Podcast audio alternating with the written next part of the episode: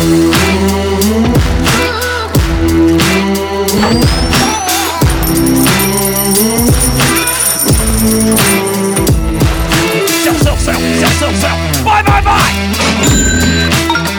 the AM FM 24 7 radio network, broadcasting from AM and FM stations around the country. Welcome to the Small Business Administration award winning School for Startups Radio, where we talk all things small business and entrepreneurship. Now, here is your host, the guy that believes anyone can be a successful entrepreneur because entrepreneurship is not about creativity, risk, or passion, Jim Beach. Hello, everyone. Welcome to another exciting edition of School for Startups Radio. It is Monday, the 7th, and I have a fantastic show for you today. As a matter of fact, we have fantastic shows coming up all week. It is an amazing collection of guests. And so, uh, number one, appreciate you being with us. But number two, you're damn lucky to be here because we got some great stuff coming up. Today, imagine, well, everything we know is that business is about systems. You have to have a system in place or you will never succeed. You'll never be able to replicate and multiply and have thousands of locations or thousands of users. Jay Rodgers, our first guest, has started and sold 20 different businesses and not sold to some guy around the corner, sold to major corporations and venture funds. Amazing. 20 times he's been able to do this. It is an amazing record of success, and I can't wait for you to meet him. Jay is very impressive. After that, Sam DeMase will be with us. She is the person behind Power Mood, and it is a great idea, a great concept on how you can get everything you deserve her audience is primarily for women, but her message applies to all of us. And so I'm excited for you to meet Sam. On the show tomorrow or Wednesday, we have Ilyan Shrilovich, an very successful actor. He has been in The Walking Dead and a lot of other things and has acted with some of the superstars out there. Plus, he is a very successful entrepreneur. He has a watch company that is been largely inspired by William Shatner. He's one of their prestige customers. And it's an amazing story of building a product that is actually on the wrists of thousands of people. And I'm not a watch jewelry type guy, but boy, is this stuff impressive. Uh, it makes me want to have a watch. And so, very excited for you to meet Elon on Wednesday. And after that, some other great stuff coming up too. We have the founder of web.com. We have a 370 million real estate portfolio guy who started that business in three years, built that portfolio. He was a professional uh, snowboarder and a lot of other stuff coming up soon as well. So, anyway, great stuff. As always, what's amazing is how we continue to have just great guests, an endless supply, it seems. All we need is an endless supply of listeners. Tell your friends. We're going to get started in just a second.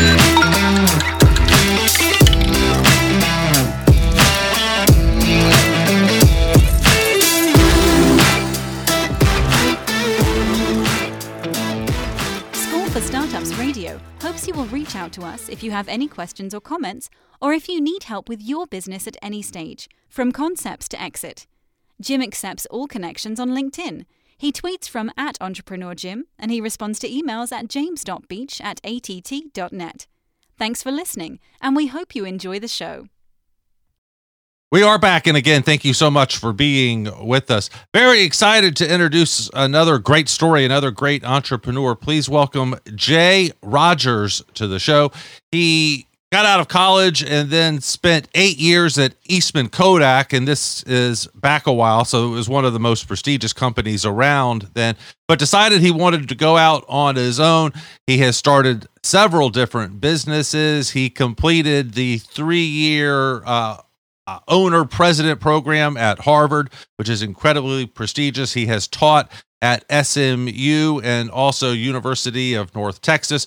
He has just released a new book that we'll be talking about a lot called uh, The Bet. And he has created some products that you may know, including the uh, car breathalyzer that lets your car turn on and make sure that you're not DUI. And he has also been very active in giving back. He has an organization called Biz Owners Ed and very active having major speakers come in and do it for free. Pretty impressive. Jay, welcome. How are you doing? Doing great. Uh, just one quick correction there. I did not uh, come up with the ignition interlock. However, uh, I'm proud to say that uh, I started a company. Uh, the first month we had one customer and $60 revenue. Today, that company is the world's largest ignition interlock company, and it has in 18 countries a million eight hundred thousand customers. Is worth, they tell me, well over a billion.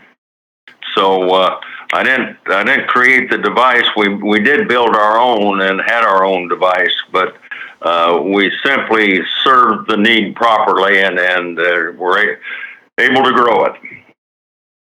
Key word there: serve the need properly. Is that what it all comes down to?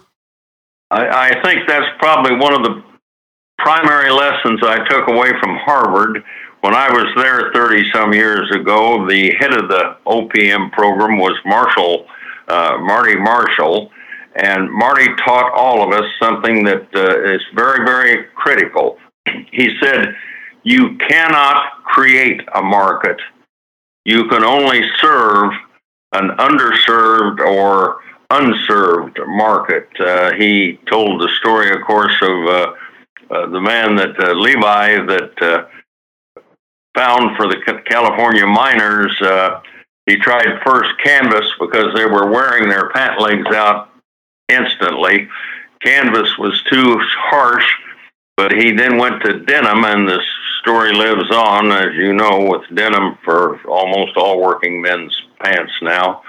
Uh, but Marty pointed out uh, his other example that uh, you can look back on is all the huge amount of money that Ford Motor spent uh, bringing out the Edsel, and there literally was not a market for it at that time.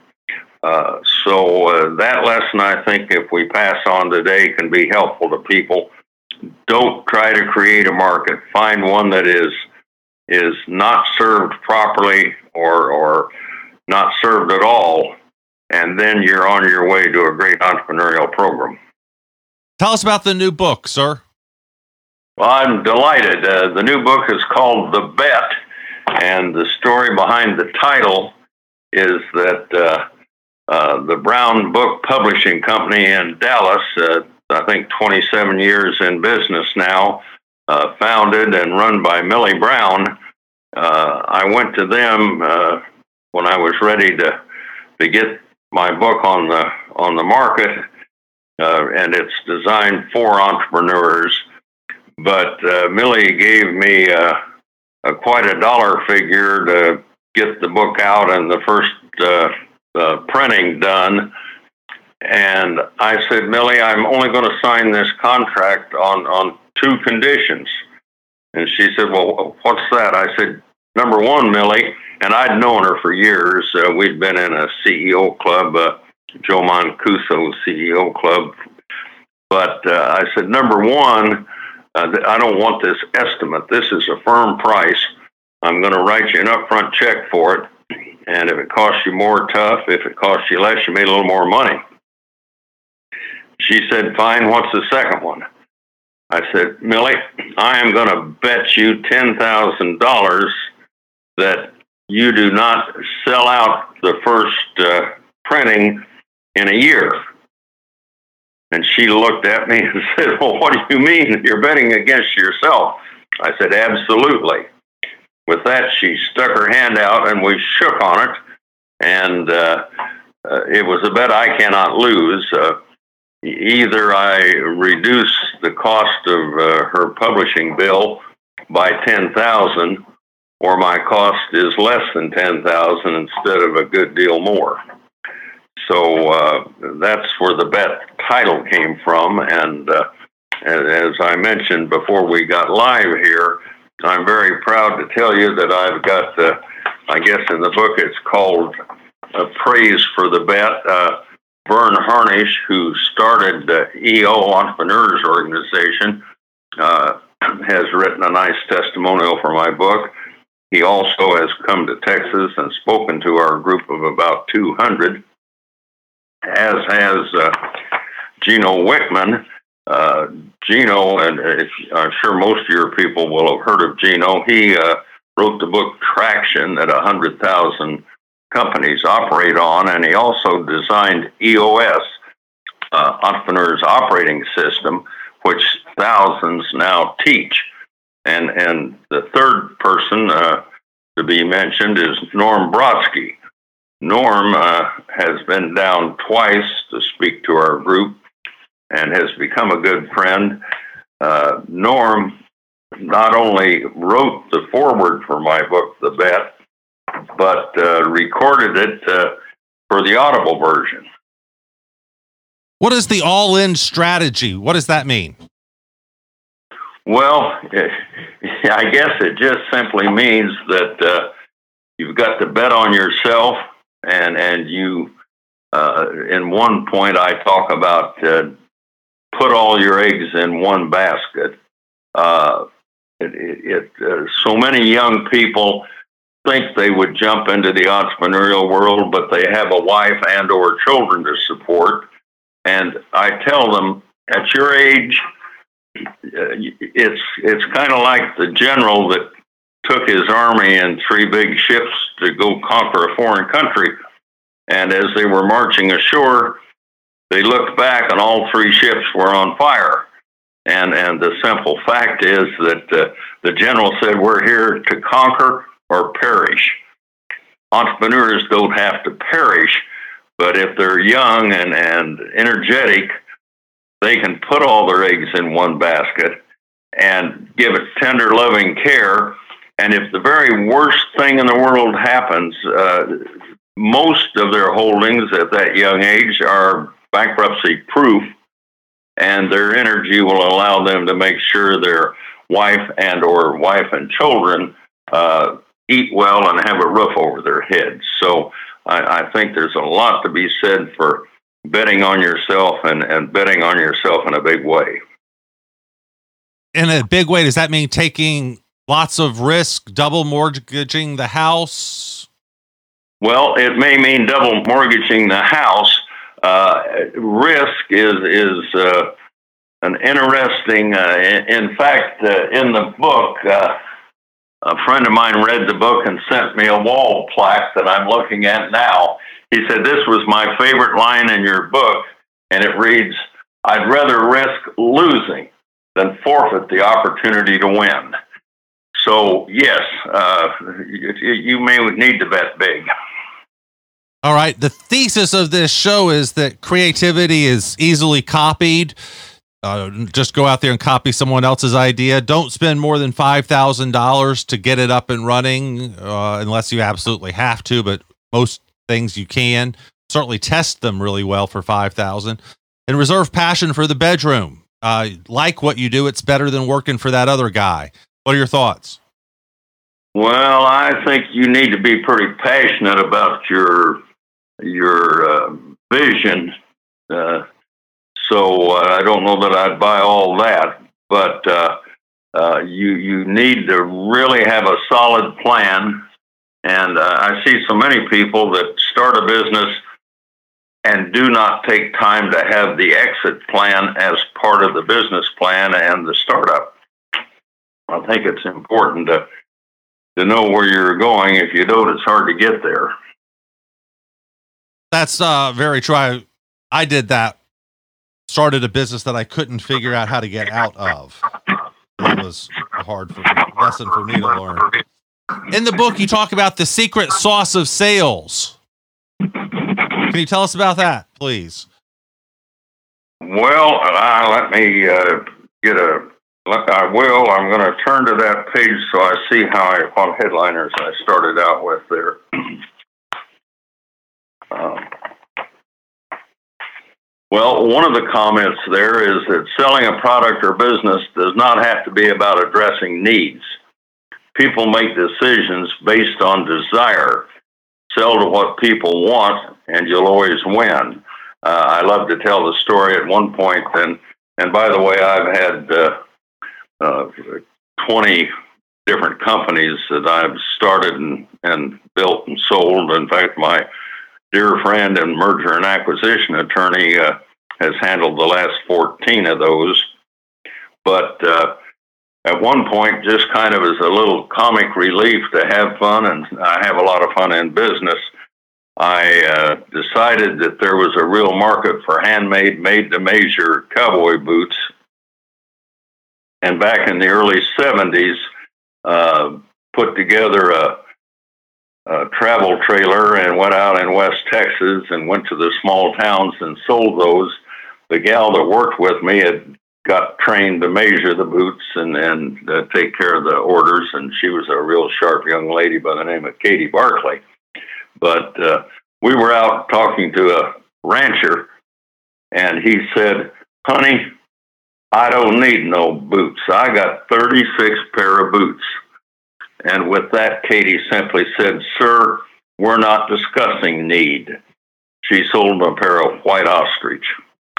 so you know, Chuck, uh, it is just, need is really not always the answer. You need to sell people what they want to buy. One of the big mistakes I made years ago, uh, I had a company that I thought Hooper Holmes should buy and I got the Hooper Holmes people on the phone, and and they sent out uh, one of their vice presidents to to look us over. And when they did, I spent the whole day telling this lady what a great company we had and how smooth and perfect it was, and how we were growing at a very respectable rate. And I thought, man, I've done hooked my buyer A few days later, I got a letter saying that uh, Hooper Holmes would no longer be pursuing the acquisition of my company. And I did, after the fact, what I should have done before, and that's the proper due diligence. And this lady had pretty well would have told me if I'd have asked more questions and kept my mouth shut. But turned out a couple of years earlier, as an RN, she was working for the company and, and recommended the acquisition of a company that she was kind of a specialist in their area.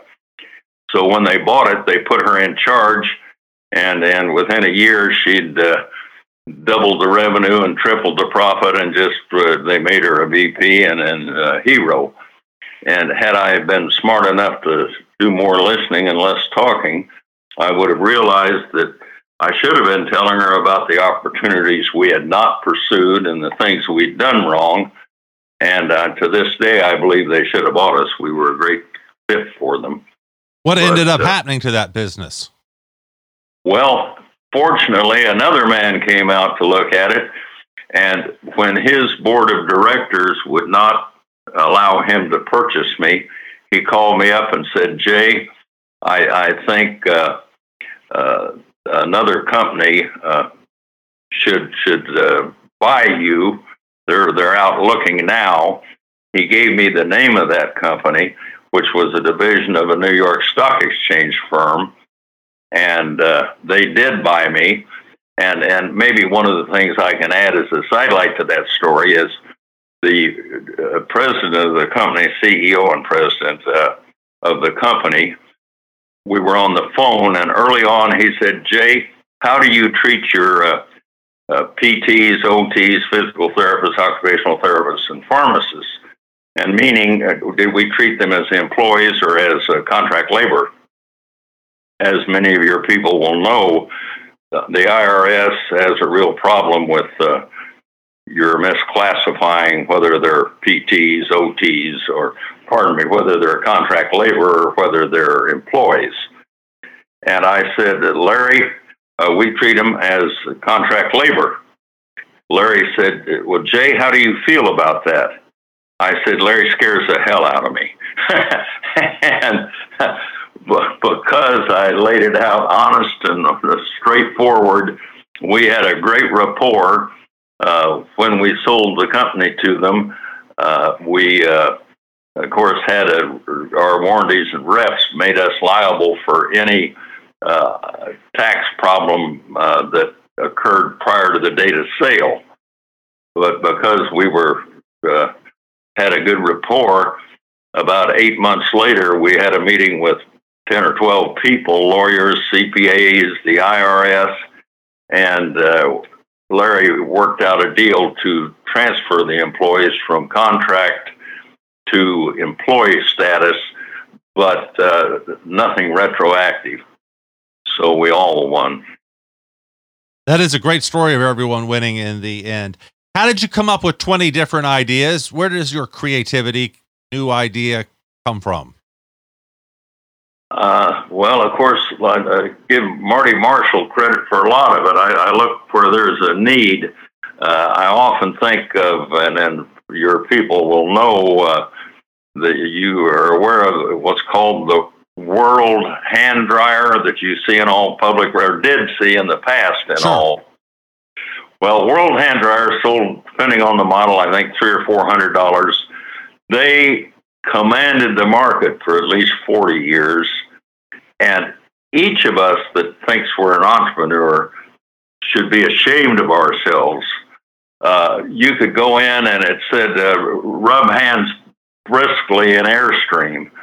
Some people would take a, a, a Marks-a-Lot and write on that white enamel of the machine uh, and say, then wipe hands on pants. Uh, it was that sorry a piece of equipment. A twenty, thirty dollar uh, woman's hair dryer probably would have done a quicker job. And as as we all know now, they've got all kinds of fancy ways to uh, dry your hand about five times faster and more efficiently. With uh, and they've run World Hair Dryer off the market virtually. So so again, I think you need to find a market that is underserved or not served if you want to do real well with your creative ideas.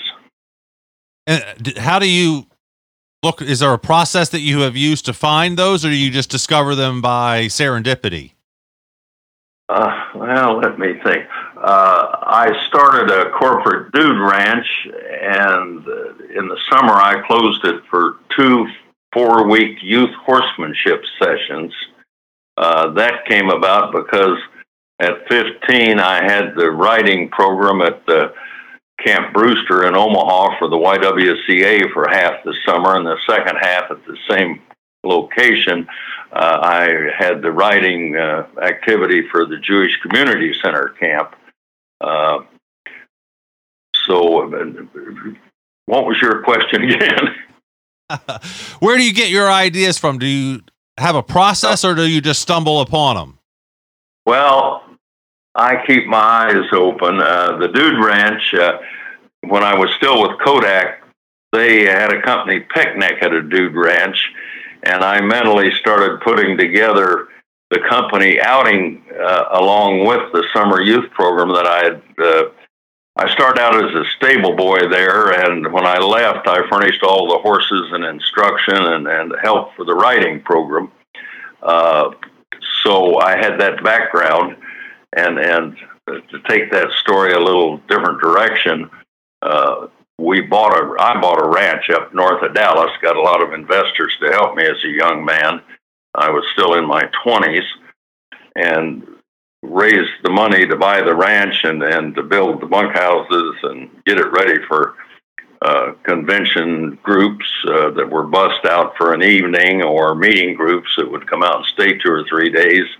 And then in the summer, the summer youth program, I was uh, totally uh, scared to death. I had everything ready, except I didn't have any enrollments for my summer youth program.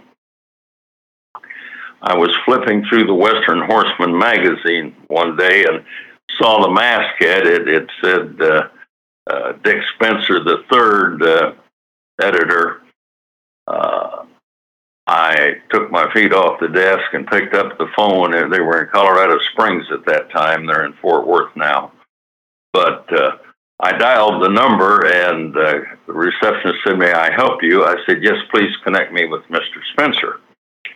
she did, and, and Dick very uh, openly said, uh, Dick Spencer, what can I do for you?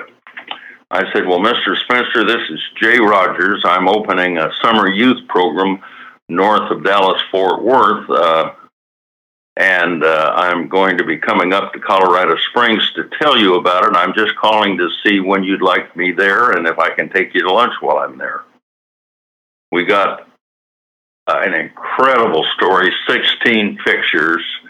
It, uh, I was able to check bankruptcy off my youthful list.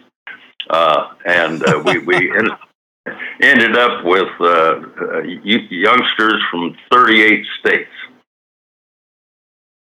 very impressive and very uh, good thing to do. Just an incredible program.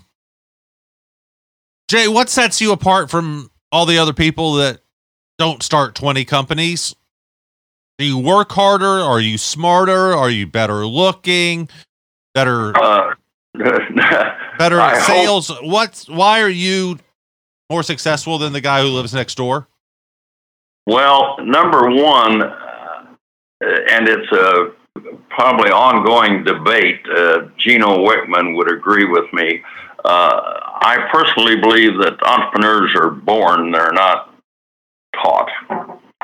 And people that want to get into small business for themselves ought to really make sure that either they have the traits of entrepreneurs. And, and by the way, Gino's book uh, called uh, Entrepreneurial Leap chapter 5 has a great self assessment uh, test so you can really determine whether or not you have the traits that typically successful entrepreneurs do have. And I recommend that very strongly. Uh, but, uh, and again, I got lost talking. but what, what, where were you asking me to go? Uh, I think you got there, Jay. I think you got Thanks. there. what are you going to do next? What what's left on your bucket list?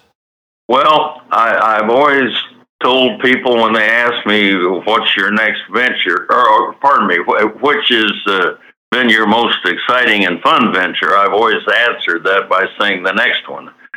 But at 83, uh, I've changed directions a little here. I just sold, uh, pardon me, uh, couple of years. Uh, well, just before COVID broke out, I guess it's been three years now, three and a half. In January, I sold a company that was a GPS tracking company we started. It was my first experience with a SaaS company and it was very educational.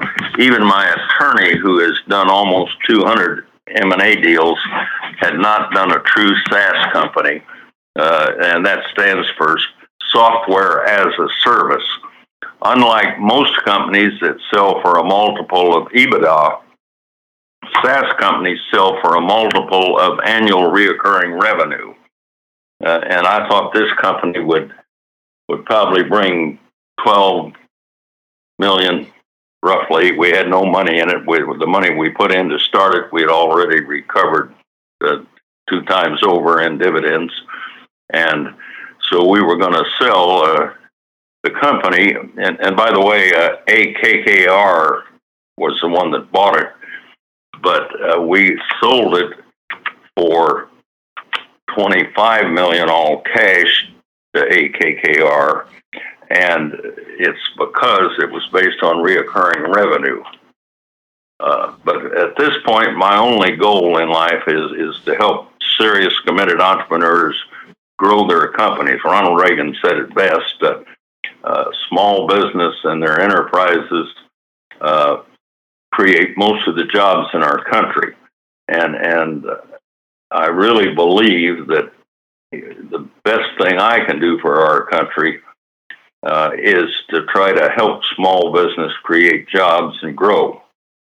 So that's all I do now, and, and I do it with no need for any income from it my mentoring is uh, no charge. Uh, in fact, last week, uh, uh, a friend of ours that presents at our program uh, had two of his customers fly into Texas from Kansas for the day, and and spend the day with myself and my M and A attorney, uh, just to get some mentoring. Uh, and then they flew home that night, and that happens fairly regularly with this gentleman. Uh, he's he's with he's probably the smartest licensee for Culture Index, uh, which is a profile company, which I've found very helpful in determining who to hire. Uh, and and while we're talking about people, maybe I mentioned that Norm Brodsky uh, did the forward for me and, and recorded it uh, for the Audible book. But uh, Norm's book called Street Smarts is, in my opinion, the best book anybody starting their first business that hasn't really been steeped in accounting and other uh, business thinking. Uh, Street Smarts to me is the finest book out there for someone to read. Jay Rodgers, the book is The Bet, an entrepreneur's all in strategy to win in business. 20 businesses started. You've got to learn from that. Jay, thank you so much for being with us. It's an amazing story. Thank you for sharing. Thank you for having us aboard. And, and the bet's now available, like I say, Audible as well as uh, uh, in Amazon and elsewhere. Jay, thank you so much for being with us, and we will be right back. Thank you. Adios.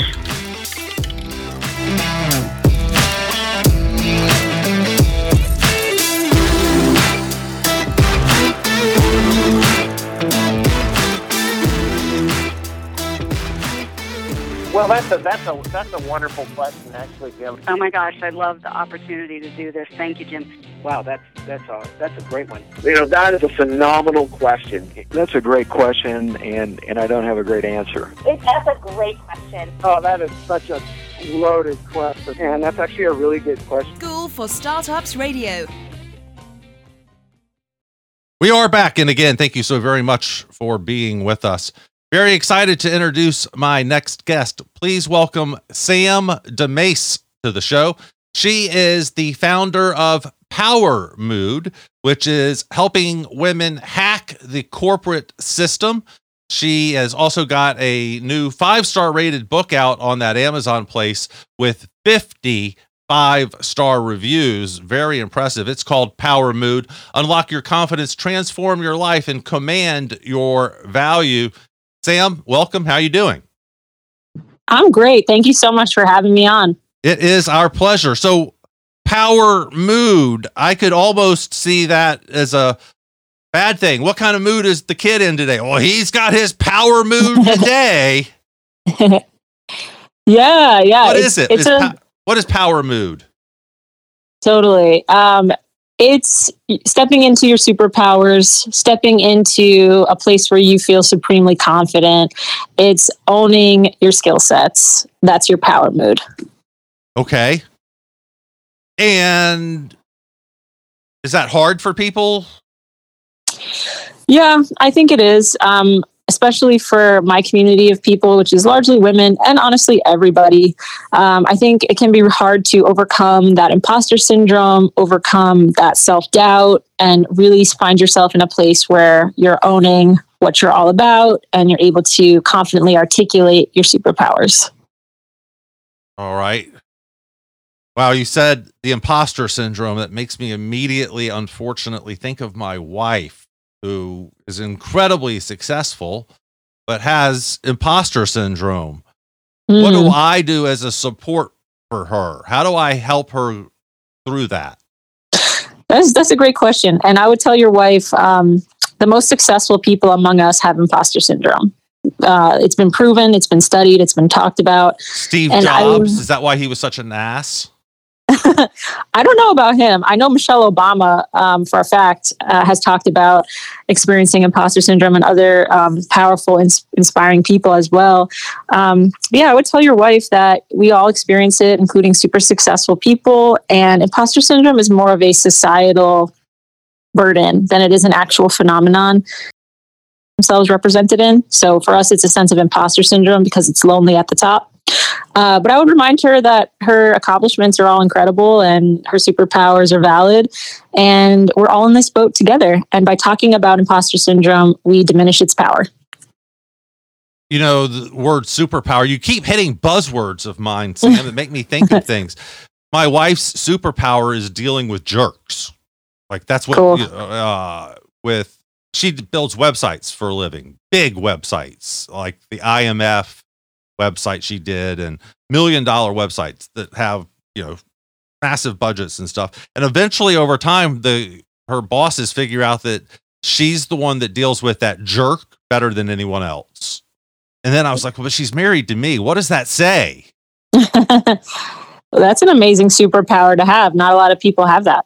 Yes, it is. It is a super, and it is amazing. And uh, one of the reasons I just love her so much.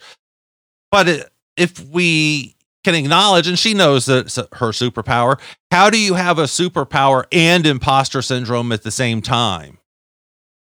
It's easy. Uh, I mean, imposter syndrome is again put upon you by a society that consistently tells you you're not good enough. So, so she lives in a society that we all live in that's a patriarchy, and everybody is consistently saying, you know, you're not good enough. You're not in the boardroom. You're not the president. You can't be this. You can't be that. So women tend to experience imposter syndrome at higher rates than men do simply because of the lack of representation and the lack of women at the top of organizations, countries, policy, etc. So it, it's very, very normal to have imposter syndrome in this world, especially as a woman. So I, I totally understand where she's coming from. All right. So, how do we in the book unlock our confidence, transform the life, and command the value? Then, what is it? Are there steps, or is it just self realization? Is there a, a what? What's the process look like? In other words, Totally. Yeah. I think it starts out with, and I'll, I'll use this word again, it starts out with, you know, kind of clarifying your superpowers and what it is that you do better than anybody else. Once you're able to unlock that, discover that, and own that, you will be on a path to confidence. And my book is framed around uh, advocating for yourself, so the, the concept of self advocacy in, in the workplace and in life. So essentially, the book teaches you how to inhabit your power mood by discovering what your superpowers are, embracing what makes you unique, and advocating for yourself at every step of your career. all right. How do I discover a superpower? Yeah, there's a couple different ways to do that. I recommend for people who have no idea where to start to call up your best friend, your mom, somebody that you're very close to, and ask them, hey, what is it that I do better than anybody else? So get some outside perspective on it if you don't have an introspective thought around it. Um, other than that, like look back on your life and your career and notice what it is you've excelled in and what you love doing and what you're passionate about. Where your skill sets and passions intersect, you, you'll find your superpowers. Oh, I'm not sure. I agree with that. Uh, Okay. passion what what's passion got to do with it my wife doesn't want to be the conflict negotiator uh, she has a, a the opposite of it uh, uh, uh, hatred uh, um she wants to change that part of herself And she's good at it. yeah Yeah, you don't have to be passionate about it for it to be superpower. I think that our most potent superpowers do involve the ingredient of passion, but you don't have to be passionate about it for it to be superpower. I'm a really good active listener. It's one of my superpowers. I'm not passionate about it every second of every day. I don't always love it, but I know that I'm a really good active listener. So I understand that and I relate to that as well. Right i think i'm a good listener too and then uh anyway my wife says i told you that 10 times i don't remember So, how, other than the consequences, how different are men and women in this? Because everything you say, I relate to also. You know, I feel that men are, are the, the, the same, uh, except for the fact that they get paid more. You know, I'm talking about from the internal side. What are your thoughts? Yeah. Yeah, from the internal side, anyone can experience and relate to imposter syndrome. Anyone can relate to the ideals and the concepts and the strategies in my book. Um, anybody who has ever struggled with confidence, knowing themselves, owning their superpowers, um, it's relatable for everybody. And you have your own theme music. I do have a soundtrack. Uh, the book comes with a soundtrack because I'm super passionate about music and it helps me write the book. It helps me get through my day to day work. It empowers me before I go into a big negotiation or a big speaking engagement. So I do have a list of some of my favorite songs that I was listening to while I wrote the book that I also think are power songs for people to hear that will get you hyped up, put you in a fantastic mood, and make you feel like you can own whatever it is you need to tackle. What do athletes call that? They're my my son was a wrestler and they had a big music thing that was part of their warm up. What do they call That's cool. I'm not an athlete, but it might be, be something like a hype up playlist or a pregame. A Yeah. pregame. Mhm. Yeah, uh, they had a special word for it. I'll have to think of that. So, um, you know, like "Eye of the Tiger" from Rocky Two. Remember that Totally. song? Yes. What are some of yours that are on your playlist? I'm horrible at music. See, let's test. Okay, uh, so there's there's there's a bunch. There's "Keep It Moving" by Alex Newell. Um, I'm looking at the book right now. There's "Hard" by Rihanna. There is "Running with the Hurricane" by Camp Cope. Um, we have "Mission" by Queen Herbie. A lot of like super uh, current "About Damn Time" by Lizzo. Super current uh, jams. Yes, they are all very Mhm. current. I'm for me, unfortunately, Sam, music stopped the day that Jerry died. And Noted. so uh and so music stopped. Noted. I can't say I understand the reference, but it sounds vaguely familiar. Jerry Garcia, Grateful Got Dead. Got it. Okay, uh, got it. 1995, July. Understood. understood. Um, You know, I was a deadhead, and when when he stopped, I just I I had the same CDs and the same tapes in. Totally. I'm pretty sure. I think my mom is a fan as well. It sounds very familiar, Yes. but uh, yeah, that totally that's totally fair. All right, so let's go through some of the life pieces and power mood me for each. All right, Okay. resume. Okay, so resume, just some quick highlights from the book. Obviously, it goes into way more detail, but the main thing, the main way to power up your resume is to, again, highlight your superpowers on it. Make sure that the bullets of your work experience are not a reiteration of your job description, but rather a highlight reel of achievements with metrics. So, how you impacted the business and a quick sentence around that. Another great resume tip is to have a powerful headline which encompasses what you're all about in a quick two or three or four words. So that way recruiters can immediately look at your resume and say, oh, this person's a dynamic recruiting specialist with eight years of experience or whatever it may be. Um, and then writing a powerful about me section, which covers your superpowers in a dynamic way. Do I actually say my superpower is? You can, and I've had clients do that. Um, I think the better way to do it is to just sort of organically say, like, 10 years of expertise in building dynamic cultures, supporting in- team infrastructure, and XYZ. I think just be upfront and honest about that. You can say, I have expertise in, I have That's not as catchy as saying my superpower is putting up with the a hole. I think that's great. I think if you're someone who can wants to own that, like someone like your wife, she could absolutely put that on her resume. And I think that would read really powerfully. What about the bots and the impact on the resume? That my resume is not even going to be looked at by a human if I don't have the 12 buzzwords on it in the right order that they want. Help me with this. That really scares me. Totally. Yeah, a lot of people are, are afraid about that. The ATS, the uh, applicant tracking system that scans resumes. Um, I recommend keyword matching within your superpowers. So I help my clients do this. It's mentioned in the book as well. Make sure your superpowers are aligned with the job that you're after, right? That's just sort of 101. And, and the book talks about that as well.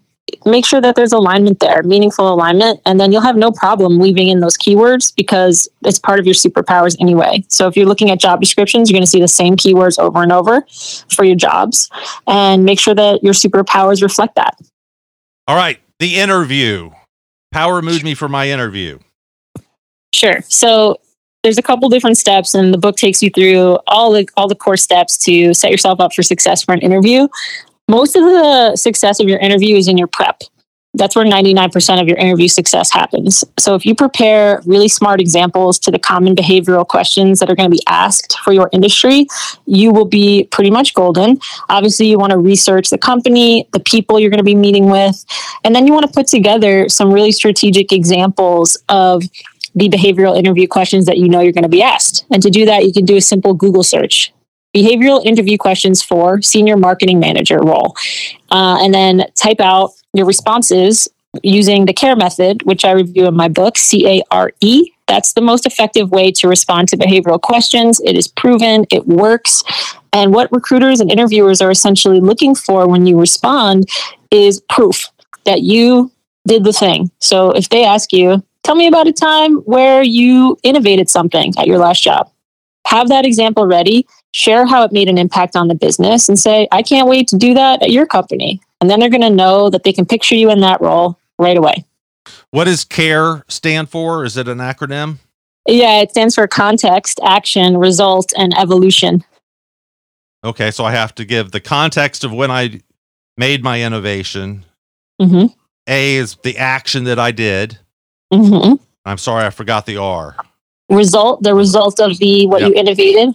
And then E, the evolution is how you evolved and what you learned from a zooming out big picture standpoint. Because you just took them into the small picture with CAR. And then with E, you're zooming out and saying, by doing this, I learned X. And I can't wait to bring that skill set here. So you're just zooming out and summarizing for them.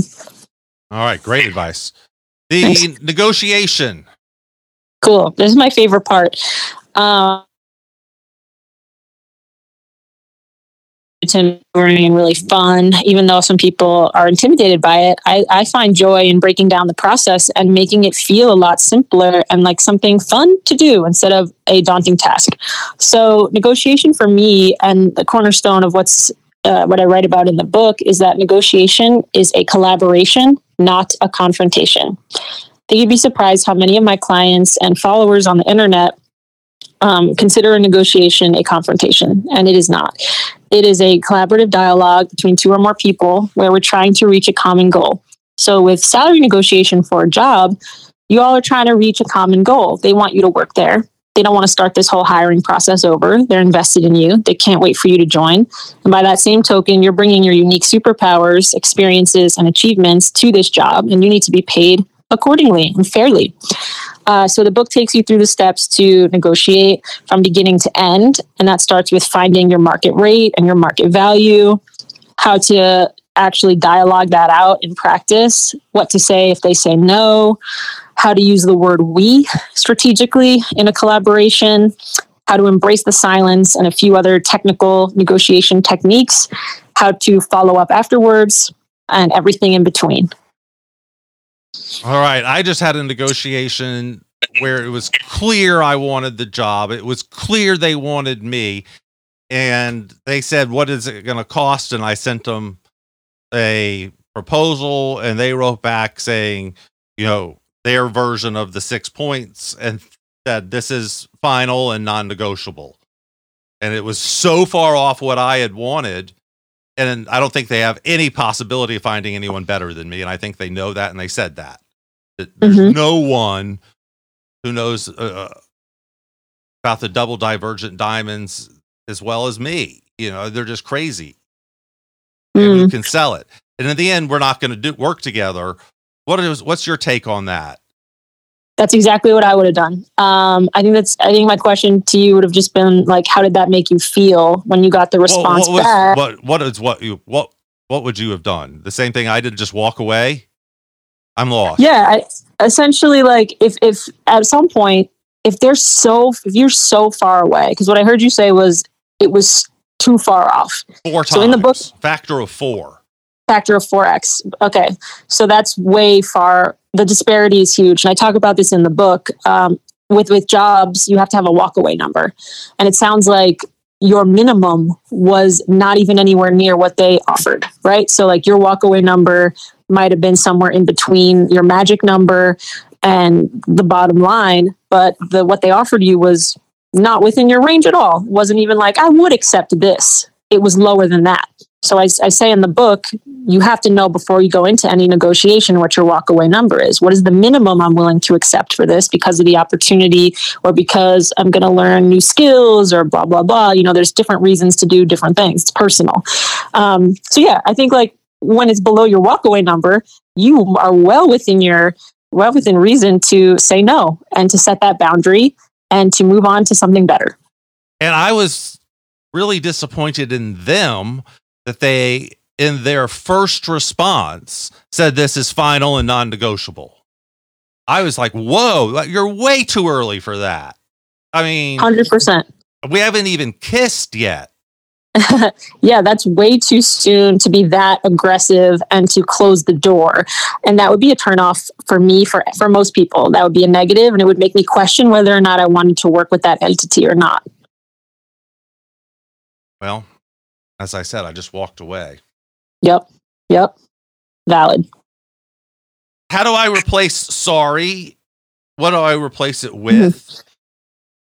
Yes. So this is one of the trending topics in the book, something that a lot of people are resonating with, and have a couple of viral videos around this topic. Um, so essentially, this this chapter about replacing sorry and other filler words revolves around how the way we over apologize at work tends to diminish our confidence over time and limit our opportunities for growth and moving up the ladder. So, for example, instead of saying, "So sorry to bug you," I, I'm just I just have a question instead of saying that, you can say, Hey, is now a good time for a quick question? Or instead of saying, I'm so sorry I made that mistake. I messed up that document. Instead of saying that, you can say, Thank you so much for that feedback. I'm on it for next time. It's these small, intentional, confident language switch ups where you're not apologizing for things that aren't your fault. You're replacing sorry in a lot of cases with gratitude.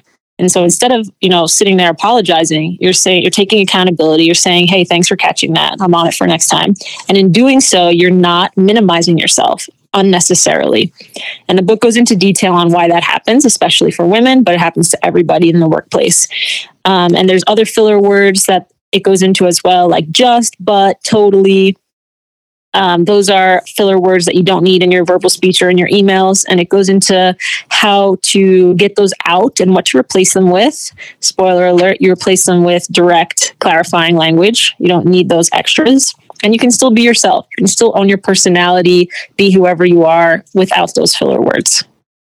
One of the things I didn't point out in your introduction is that you used to be the director of training at a place called Shake Shack, uh, great burgers, but just too expensive for my taste. I, I just I think it's too expensive uh, when you have kids and have to do all that.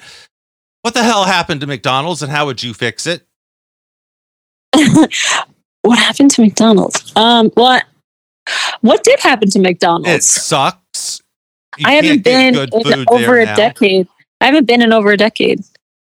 Uh, so I don't know. you should you should go after the McDonald's account Sam, and try to do training for McDonald's because it's as broken as a chain as a business uh, as I've ever seen.